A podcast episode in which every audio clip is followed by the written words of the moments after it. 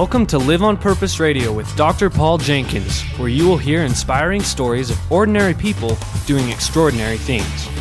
Feed your mind with a regular dose of positive energy and show up for your life every day on purpose. Living on purpose means that you have a purpose and you do it intentionally.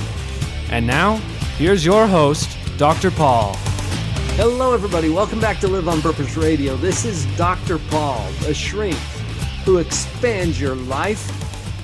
Another episode of Live on Purpose Radio. Joining me today is a returning guest to Live on Purpose Radio. And you, you guys know I don't have a lot of returning guests.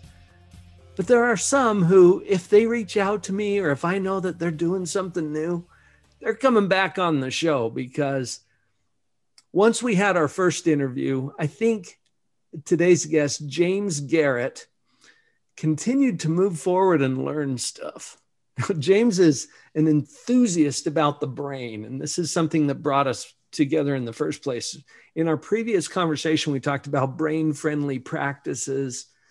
Uh, James, you've spent uh, the bulk of your career so far studying and learning about and sharing and coaching people about the brain and how it works. And you've come to a place where you've understood this concept of habits uh, a little deeper than most people ever even think about it. So, welcome to live on, welcome back, James, to Live on Purpose Radio. Thank you. Thank you. Grateful to be here. James, give us a little background about how you've come to know what you know at this point about habits. And then I want to, to pick your brain a little bit about this. Um, yeah, so so you're right. I've spent the ba- the ba- past about 20 years um, uh, unpacking. Uh, in general, that's my my love affair with psychology uh-huh. and brain science has been in the last couple of decades. Um, and um, the the thing that I think so, so, I spent just by way of background, I spent about spent most of my 20s in, in research labs uh, doing science um, in New York and Boston primarily and then um, um, and I worked with some really great psychologists. So Walter Mischel of the Marshmallow Studies, you know, delayed mm-hmm. gratification with the kids. I worked with Walter, and I worked at the Yale Emotional Intelligence Center for some time, and um, worked with Nalini Ambady, who was um, the Malcolm Gladwell's book Blink is mm-hmm. based on, a lot on her research. So, um, so, so I learned from all these really scientists myself, but then spent six years abroad in the Middle East um, building brain based curricula. So I was planning on continuing to go that academic road. Um, but um, our life paths, my wife and I's life paths, um, sort of took this interesting turn and, um, and, and, built these brain based um, really positive psychology curricula, yeah. um, teaching critical thinking, creativity, innov- innovation, etc. And so that that got me deeply invested and interested in science communication, in, in being sort of a bridge between academia and and where my, my real passion is getting science out of the labs and into people's lives. So, and then since we got back from 2015, I built what I built now, which is courses and content and, and ways to make the science relevant and applicable and easy to use in your life. Mm-hmm. You've you just shared with me some things that I had forgotten about all that heavy academic background that you had. And I, I know this about you, James. You've gotten into the science part of this in a way that that most people haven't. But I think one of the gifts mm. that you bring to the table here is just like you said, making that that bridge between kind of the lab coat and the everyday mm. person out there on the street who needs to know what we've learned in the labs. And that's the bridge for you. Right.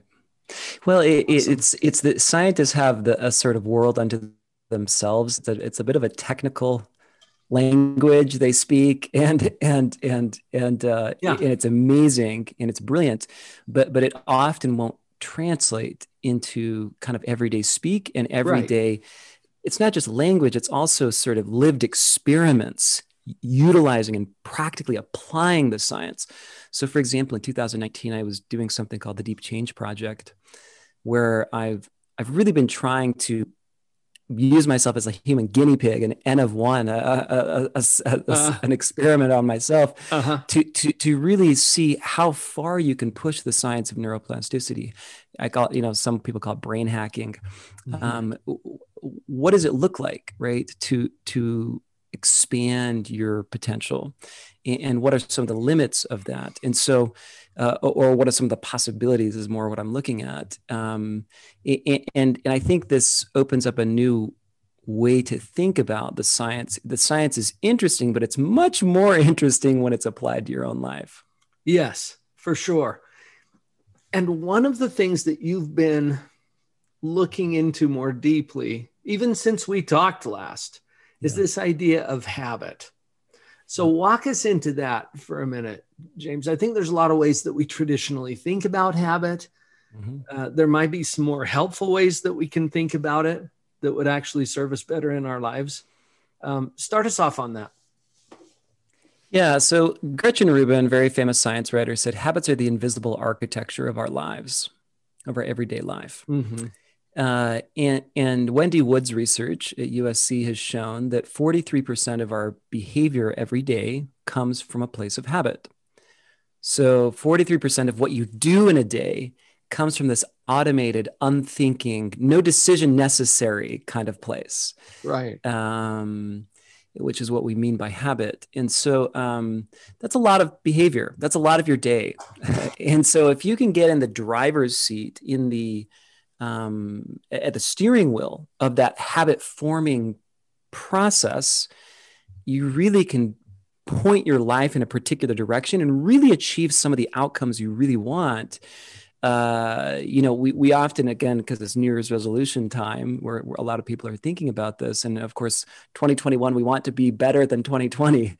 And, mm. and so a lot of people have this top of mind right now. Um, but what does it mean to successfully implement habits as opposed to just dream about them you know and and right. hope for the or wish what scientists call wishful thinking um, it, there's a, there's very clear and concrete strategies that make it much more likely that you'll actually succeed at implementing these behaviors.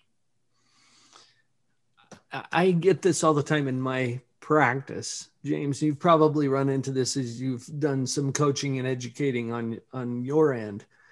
And that is that people the, the most common lament that i hear i'll put it this way why do i do what i do when i know what i know? Hmm. and it's because of their habits. And I, I hear people all the time who say i just need more self-discipline. I, I love the way that uh, one of my coaches, Dan Sullivan, put it this way. He said, Look, it's not about discipline. Mm. You are already 100% disciplined to your current set of habits. Mm. Mm-hmm. And so it's about creating those new habits. And once those habits are in place, it's not an issue anymore because you just do it, as you said, automatically. You don't have to think about it it just becomes, well, habit. Yeah, Roy Baumeister's research has shown that the people with the strongest willpower use it the least, which was a surprising finding. Um, and, and the reason they've come to believe is that people with, you know, deep reservoirs of self control, what they employ that willpower self control for is to build systems and habits and routines and rhythms that do all the heavy lifting for them. So, mm-hmm. so it really isn't about willpower in the end. It, it is it, it, willpower plays a role in the habit forming process, but it, it isn't the thing that sustains you over time. It actually isn't about more discipline. It's about better systems and and different ways of thinking about the habits. Think of it this way: your brain's gonna your brain has this sort of habit making machinery. Your brain will make habits with or without your permission. Right. Um, it won't ask you if, it, and your brain doesn't actually care if it's a good habit or a bad habit. your brain is sort of habit agnostic. Okay. um, so, so in that sense, um, and, and the reason, the primary reason is because brains love to conserve energy. Yeah. Efficiency. their their primary role within the whole body system is conserve conserve conserve energy and so your brain's a bit of an energy scrooge right. It has, has lots of it lots of motivation lots of energy but it just doesn't want to spend it. And so that presents a real problem um, or, or, or sorry the reason that that it prevents a real, a real, problem with forming new behaviors because there's a lot of energy expenditure in the beginning right. of a new behavior. But over time that energy expenditure goes almost to to almost nothing. But the um but the uh there, there's a sort of uh you have to convince the brain that it's worth that energy expenditure up front knowing that later on it will it will again go to almost nothing in terms of how hard like people who exercise regularly run every morning for example. I have a friend in california who's a trail runner and and uh, she i literally will ask her you know what what um uh, you know is it hard for you to to do what you do every day?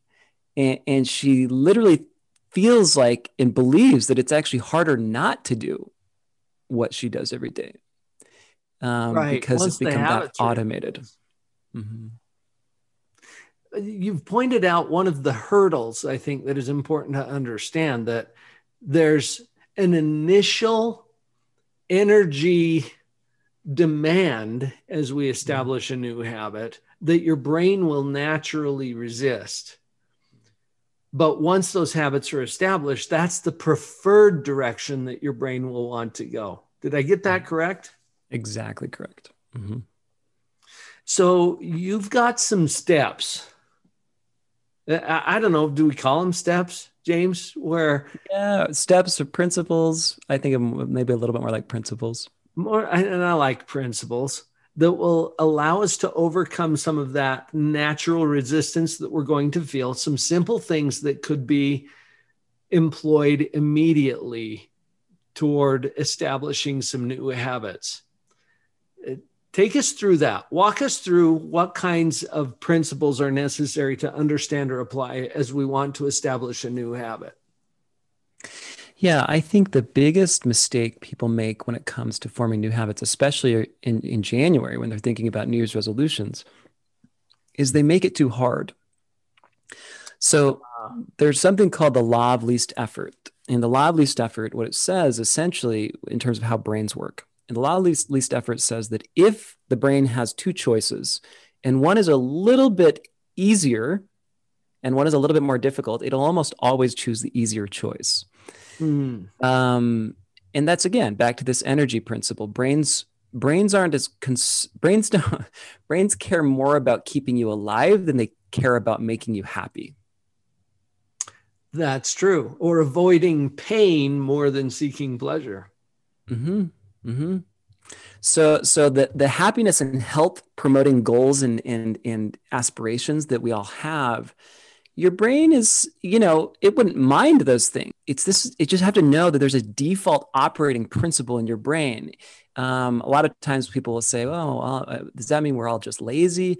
Well, I don't think of it quite like that. I mean, you could say it that way, I suppose, but it's more like, no, the brains are energy efficient they're they're just energy efficient and so they want to yeah. conserve that energy so how do you make it easy well um, i think the best example in the research of the, around this is professor bj fogg at stanford's research around tiny habits and, uh-huh. and what he's found is that if you shrink the level of difficulty of any behavior, and that could be, okay, so I want to run for 20 minutes a morning, but I'm going to start out with five minutes a morning. Or, you know, I, you know, whatever, whatever difficulty, usually amount of time or, or, or, or whatever, you know, inevitably you're going to start, stop feeling the resistance toward doing that behavior um, you won't need that much motivation and you're probably still going to follow through on the behavior. Whereas if you have this huge goal of working out for an hour a day at the gym, um, that while noble and, and, and praiseworthy, it, it, you need tons of high, hike every single day in order to, to consistently get over that threshold and do that behavior. Right. That's a problem when it comes to behavior change because your energy is up and down like a roller coaster. we've got a couple of other principles that we can discuss as we get back from this first break. Hopefully, you're already gaining some information that's going to immediately improve your life.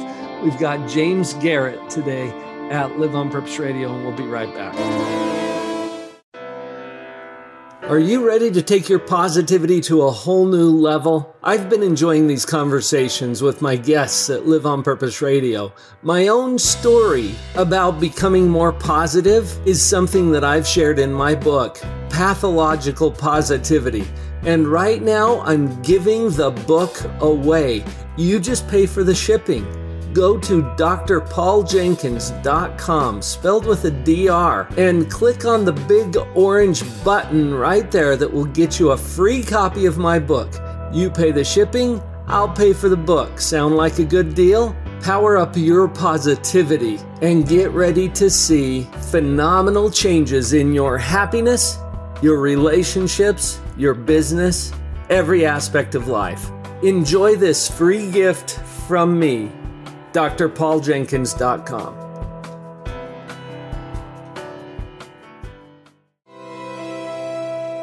And we're back. James Garrett at Live on Purpose Radio again today.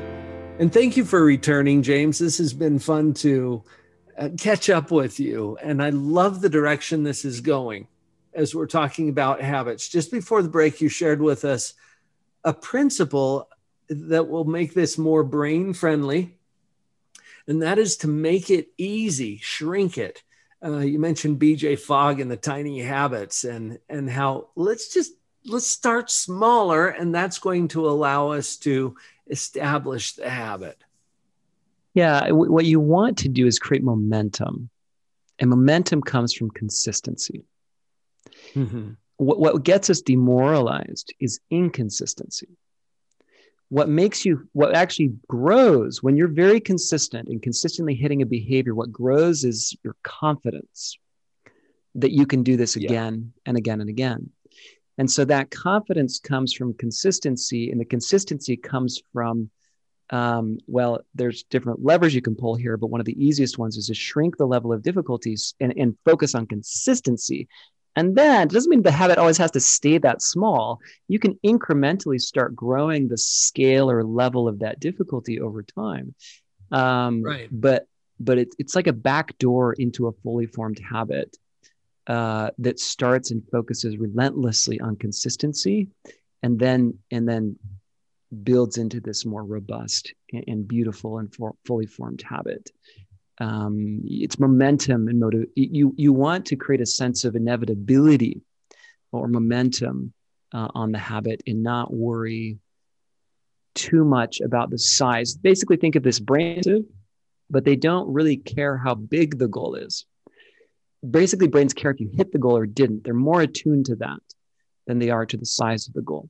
Mm. So so if the goal is small so, so, think of it this way like when people have a goal which which isn't necessarily the best structured goal but but when people have an outcome goal like losing 20 pounds say and they lose 15 in after you know months of mm-hmm. exercise and eating and whatever um, they're going to be disappointed at not hitting the goal now that's bizarre because they should right. be thrilled because they lost 15 pounds objectively that's an that's a major win but but they're going to be disappointed uh, because this, they didn't hit the goal, right? Whereas if they had set a goal of losing five pounds and then lost 15, they would have been thrilled out of their heads, right? uh, out of their minds. So so so it, it's a matter of playing your motivational system just right, such that you create that and momentum, and then that fuels that kind of excitement, motivation, and energy to do it the next day. And right. then again over time you can slowly build that. The ne- the only other thing i would say about make it easy which i think is equally important is you want to reduce friction. Um, friction is anything that's any step you have to take between now and getting to the behavior you're trying to do. Mm. anything that gets in the way. So getting your clothes on to go for the run, the clothes, getting dressed is the friction. Right. Um, phones end up being a very strong form of friction. So if you're if you have a morning exercise routine but you you know you charge your phone in the bathroom and you go to the bathroom and you just check your email and you just hop on social media really quick before you you know that what that'll do over time is it'll it'll interrupt it's just something that's wedged between you and getting out the door so for example i've reduced the friction on my phone where i, I charge the phone in the laundry room now so that's ah. increasing friction for some object in my environment that gets in the way of my morning routine. I don't see it, so it doesn't trigger me to pick it up. And I've decreased the friction for the clothes, which is I now sleep in my exercise clothes. Ah, then you're already dressed, ready to go. I'm already dressed. I know every time I say that, people look at me like I'm crazy. I used to just set them out on the nightstand, but I it, I wanted to reduce the friction even more, which is one form of reducing friction. But wearing them, I'm just, I literally just put my shoes on and walk out the door and then grab the phone on the way out. so your your wife doesn't have a problem with running shoes in the bed. yeah, yeah, yeah. that's the one. That's the one thing. The shoes and socks okay, are the one piece of clothing. Friction. Yeah, there's right. a little friction. Uh, I, I try not to be too unreasonable about my habits, but I love but this. That's right. This is so practical. Make it easier, reduce or shrink the difficulty, re- remove the friction. That alone is going to be enough to, to get past some of the humps. But I know you've got a couple of other suggestions for us based on principle today. What's the next one? Yeah, the second thing is make it obvious. So you want to outsource the decision making to the environment and make the environment the thing that cues you or triggers you or prompts you to do the behavior. Um, so, so again, the clothes, uh, when I had them set out outside on my nightstand, they were the cue or the trigger to, to do the exercise. Mm-hmm. Um, um, another way uh, of thinking about this so there's lots of triggers you can use you can use post-it notes you can post-it notes you can use alarms these types of things um, i tend to find that physical objects tend to be the best so if you have something like, um, you know, a small stone, um, something that is uh, a physical object, brains are symbolic. They, they work in the physical world. So anything you can set out that you've come, you literally come to associate with a certain behavior that, and that object acts as a prompt or a cue so, so if you want to start meditating every day, if you have a meditation, um, again, rock or stone, something physical, it can be anything really, um, and you put that in a place where you know you're going to see it every day, like in the on the kitchen counter, or in the in the bathroom by the bathroom mirror, or or on top of the toilet lid, which you know you're going to use. Um, uh, it, it, you know, you're forcing yourself to see that object right? I, for example, one of my habits is journaling. I put the journal on my pillow with the pen. I don't put it on the nightstand. I put it on the pillow because I cannot lay down on my pillow and, and, and not hit the you gratitude journal. That. I can't miss it. So you want to make this, this is what we mean by obvious, like smack you in the face kind of obvious, right? Sometimes literally. Um, smack you in the face. literally with the journal the gratitude journal smacks me in the face every night that's right mm-hmm. uh, and then the other thing, uh, so so triggers can be external triggers in the environment, which is one of the ways to get it out of willpower and into the environment. You're outsourcing decision making to your environment. Another way to do this is an internal trigger, which is something scientists call if then plans. So, Peter Gollwitzer's research at NYU has shown that if you structure a new behavior as an if then, um, you're well the, the statistics the original research showed that you will go from you know we all have good intentions right? Right. and good intentions the research has shown will follow through on those about 33% of the time. Um, if you set it up as an if then plan you'll follow through about 75% of the time. Now that's a massive leap in terms of the likelihood of you actually doing a behavior. Right. More than double. More than double. Uh, and so what does an if then look like? It's if blank, then blank. So if um, my feet hit the floor in the morning, then I will go for my morning walk. Or, or sometimes BJ Fogg actually modifies this a little bit. So after my feet hit the floor in the morning, then I'll go for my morning walk. After I drop my kid off at the bus, then I will sit in my car and do my 10 minute meditation with my Headspace app. Mm-hmm. Um, after I um, uh, brush my teeth, then I will write three things I'm grateful for in my gratitude journal.